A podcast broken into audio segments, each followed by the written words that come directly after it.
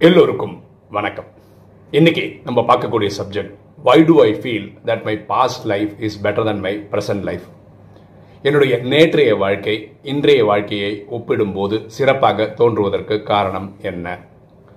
ஒரு சகோதரி ஒரு வாய்ஸ் மெசேஜ் அனுப்பிச்சிருந்தாங்க வாட்ஸ்அப்பில் அவங்க என்ன சொல்கிறாங்கன்னா ரெண்டு மூணு வருஷமாக நான் ராஜயோகம் ப்ராக்டிஸ் பண்ணுறேன் மனசாட்சிப்படி சொல்லணுன்னா என்னோட குவாலிட்டி ஆஃப் லைஃப் நான் இங்கே வரதுக்கு முன்னாடி ரொம்ப நல்லா இருந்தது மாதிரியும் இப்போ அப்படி இல்லை அப்படின்னு எனக்கு தோணுது.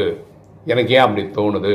அப்படின்றத விளக்க முடியுமா? அப்படின்னு வாய்ஸ் மெசேஜ் போட்டிருந்தேன் அவங்க கேட்ட கேள்விக்கு தான் இந்த வீடியோவில் பதில் சொல்ல ட்ரை பண்ண போகிறோம் இந்த ராஜயோகம் வர்றதுக்கு முன்னாடி நம்ம மனம் போல் வாழ்ந்திருந்தோம். எப்படியெல்லாம் தோணுச்சோ அப்படிலாம் வாழ்ந்திருந்தோம்.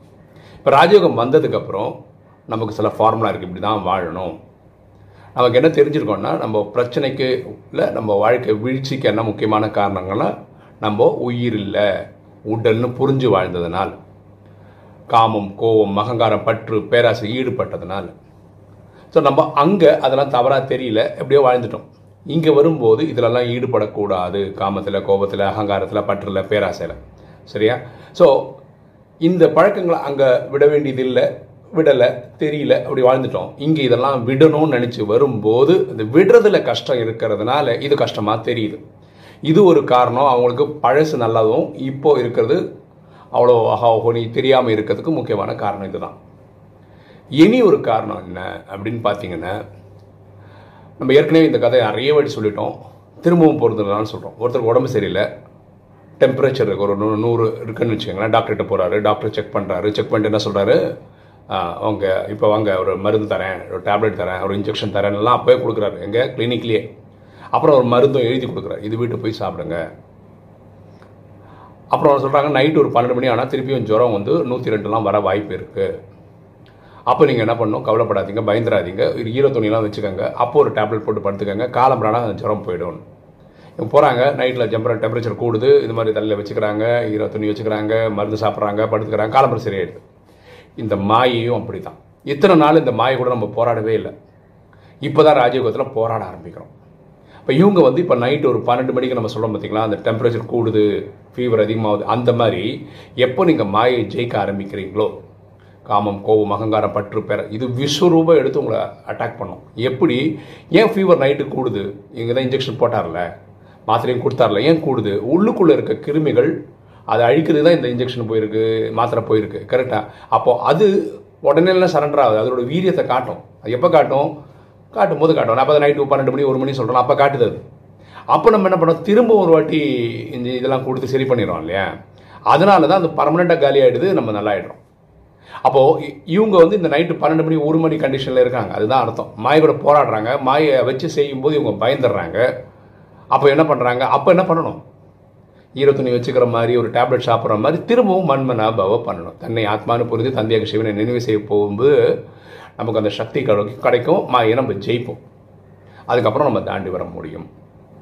நிறைய பேர் இந்த இடத்துல தான் தப்பு பண்ணுறாங்க விஷயம் தெரியாதவங்க என்ன பண்ணுவாங்க? நைட்டு பன்னெண்டு மணிக்கு திரும்பி டெம்பரேச்சர் வந்துன்னு வச்சுக்கோங்களேன். இந்த டாக்டர் சந்தேகப்படுறேன் என்ன டாக்டர் அவன்? அவன்கிட்ட போனேன். மாத்திரை கொடுத்தாரு இன்ஜெக்ஷன் கொடுத்தாரு டேப்லெட் கொடுத்தாரு எல்லாம் சாப்பிட்டு படுத்தா நைட்டு பன்னெண்டு மணிக்கு திரும்பி நூறு இருந்து நூற்றி ரெண்டு ஆயிடுச்சு அதனால என்ன படித்தான் அப்படின்னு தான் தோணும். அதே மாதிரி தான் இந்த மாயை ஒர்க் பண்ணும்போது ஜெயிக்க ட்ரை பண்ணும்போது உங்களுக்கு என்ன தோணும்? ஐயோ என்னது முன்னாடி விட ரொம்ப கஷ்டப்படுற மாதிரி இருக்கே அப்படின்னு தோணும். அப்புறம் இவங்க என்ன பண்ணுவாங்க அந்த பேஷண்ட்டு அடுத்த நாள் டாக்டரை மாற்றிடுவாங்க இந்த டாக்டர் சரியில்லை அதனால் ஒழுங்காக படிக்கல அப்படின்ற மாதிரி. அப்போ இவங்க என்ன நினைப்பாங்க? இந்த ராஜயோகம் சரியில்லை இது ஒர்க் அவுட் ஆகாது அப்படின்னு கிளம்பி போயிடுவாங்க. ஆனால் இந்த டாக்டர் சொன்ன மாதிரி நைட் அந்த ஈரத்துணியை போட்டு இன்னொரு டேப்லெட்டை போட்டால் காலம்புரா ஹண்ட்ரட் பர்சன்ட் ஃபிட் அதே மாதிரி இந்த ராஜயோகத்தில் இந்த மாயை நீங்கள் ஜெயிச்சிங்கன்னா நீங்கள் ஹண்ட்ரட் பர்சன்ட் ஃபிட் எப்படி?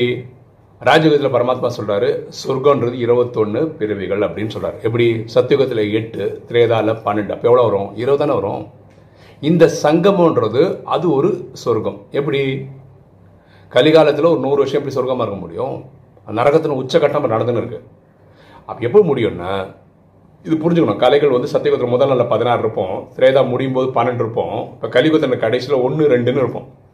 அப்போது இந்த நேரத்தில் நீங்கள் நினைவு பண்ணி நினைவு பண்ணி நினைவு பண்ணி ஆ- ஆத்மாவில் இருக்க பாவத்தை எரிச்சுக்கிட்டே வந்தீங்கன்னா உங்கள் கலை பன்னெண்டை டச் பண்ணிடுச்சுன்னா இப்போவே நீங்கள் திரேதாயுக வாழ்க்கை வாழ்ந்துடலாம். அப்படின்னா நான் இங்கேயே சொர்க்கத்தை அனுபவிக்கலாம். அதனால தான் பரமாத்மா இருபத்தி ஒன்றுன்னு சொல்கிறதுல அந்த ஒரு சொர்க்கன்றது ச- அந்த சங்கமத்தை தான் சொல்கிறார் அப்போ இந்த சொர்க்கத்தை நீங்கள் ஃபீல் பண்ணணும்னா நீங்கள் பன்னெண்டு கலையை தாண்டிடணும். இல்லைன்னா நீங்கள் அனுபவமே பண்ண மாட்டீங்க. யார் ஒருத்தர் ஒன்றுலேருந்து பன்னெண்டுக்குள்ளே இருக்கிறாங்களோ அவங்க கலியுகவாசி இல்லை துவாபர யுகவாசி தான். அவங்க அதுக்குள்ளே தான் சுற்றின்னு இருப்பாங்க. அப்போது இந்த பன்னெண்டு மணிக்கு அந்த ஜுரம் அதிகமாகிற மாதிரி இப்போ இவங்க வாழ்க்கையில் மாயை வச்சு செய்யுது. அப்படி செய்யும்போது அவங்களுக்கு அந்த எண்ணங்கள் வரும். நான் இந்த எண்ணம் ஏன் வந்தது நான் கேட்கல. இது நிறைய பேருக்கு வரும். அட்லீஸ்ட் நம்ம வீடியோ போடுறதுக்கு புரிய வைக்கிறதுக்காக அது வந்தது வரைக்கும் சந்தோஷம் என்னை பொறுத்த வரைக்கும். இந்த கிளாரிட்டி ஆஃப் தாட் வரணும் இதையும் ஜெயிச்சிட்டோன்னா தாண்டிடும். முழு உலகமுமே எட்நூறு கோடி பேருமே இப்போ மாயக்கிட்ட மாட்டின்னு தவிச்சுன்னு இருக்காங்க நமக்கு மட்டும்தான் மாயக்கிட்ட தப்பிக்கிறதுக்கான ஒரு ஃபார்முலா கிடச்சிருக்கு. மன்மனா பவன் சொல்லிட்டு. ஓகேவா? ஸோ அப்படி இருக்கும்போது நம்ம இந்த புரிதலோட இதை அணுகணும்னா ஈஸி தான். ஸோ நம்ம பண்ண வேண்டிய ஒரே முயற்சி என்னென்னா ஏக்தம் ட்ரை பண்ணி ட்ரை பண்ணி ட்ரை பண்ணி இந்த பன்னெண்டு கலையை தாண்டி போயிடுற மாதிரி ஒரு முயற்சி பண்ணிடணும். அப்படி பண்ணிட்டோம்னா இப்போவே சங்கமத்திலே நீங்கள் சொர்க்கத்தை அனுபவிப்பீங்க. இந்த மாதிரிலாம் ஃபீல் பண்ணுறதுனால தான் நான் பன்னெண்டு வருஷமாக இந்த நாலேஜ்லேயும் இருக்கேன். டெய்லி யூடியூப் வீடியோ போட்டுட்ருக்கேன். புரியுதுங்களா?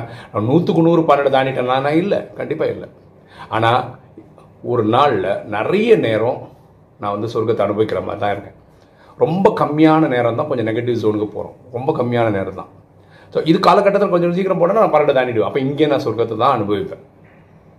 இது நான் ஒரு எக்ஸாம்பிள் ஓகேவா அப்போது ராஜயோகம் ப்ராக்டிஸ் பண்ணுறவங்க இந்த கிளாரிட்டியோட ரா- ராஜயோகத்தை கற்றுக்கிட்டாங்கன்னா இந்த இடையில இந்த பன்னெண்டு மணி நேரத்துக்கு பன்னெண்டு மணிக்கு ராத்திரி சொல்கிற அந்த ப்ராப்ளம் வர்ற மாதிரி மாயை வச்சு செய்யணும் நம்ம வாழ்க்கையில் கொஞ்சம் காலத்தில். அதையும் புரிஞ்சுக்கணும். இதையும் தாண்டிட்டோம்னா நம்ம தப்பிச்சிட்டோம் அப்படின்னு. அதை தாண்டாதவங்களுக்கு தான் இந்த மாதிரி தெரியும். நேற்றைய வாழ்க்கை இன்னையோட வாழ்க்கையோட பெட்டராக இருக்குது அப்படின்னு தோணும் அவங்களுக்கு ஓகேவா ஸோ இந்த கிளாரிட்டி வந்தால் நல்லது. ஸோ அந்த சகோதரி கேட்ட கேள்விக்கு நான் பதில் சொல்லிட்டேன்னு நினைக்கிறேன். ராஜயோகம் புதுசாக ப்ராக்டிஸ் பண்ணுற நிறைய பேருக்கு இந்த இவங்களோட தாட் வரும். ஏன்னா நமக்கே வந்திருக்கு. எனக்கே வந்திருக்கு நிறைய டைம் விட்டு ஓடி போயிருக்கலாமா? எதுக்கு இது? அப்படின்லாம் தோணிருக்கு. ஆனால் விட்டதே கிடையாது. ஏன்னா எனக்கு ஒரு கிளாரிட்டி இருக்குது எப்படி இருந்தாலும் பக்தியிலே சொல்லணும் சிவனை கும்பிட்றது கொஞ்சம் கஷ்டம். நிறைய தொல்லைகள் இருக்கும். கடைசியில் தான் நல்லா இருக்கும் அப்படிலாம் பக்தியிலே பிடிச்சிருக்கும். ஸோ அதனால் நான் ப்ரிப்பேர்டு என்ன இருந்தாலும் சரி ஒரு கை பார்த்துருவோம் அப்படின்றதுனால. இப்போ இன்றைக்கி சொர்க்க வாழ்க்கை மாதிரி அனுபவிக்கிற மாதிரி என்னோட வாழ்க்கை இருக்கிறதுக்கு காரணம் இதை நான் நல்லபடியாக புரிஞ்சுக்கிறதுனால நல்லபடியாக நான் ஒர்க் பண்ணுறதுனாலையும் தான்.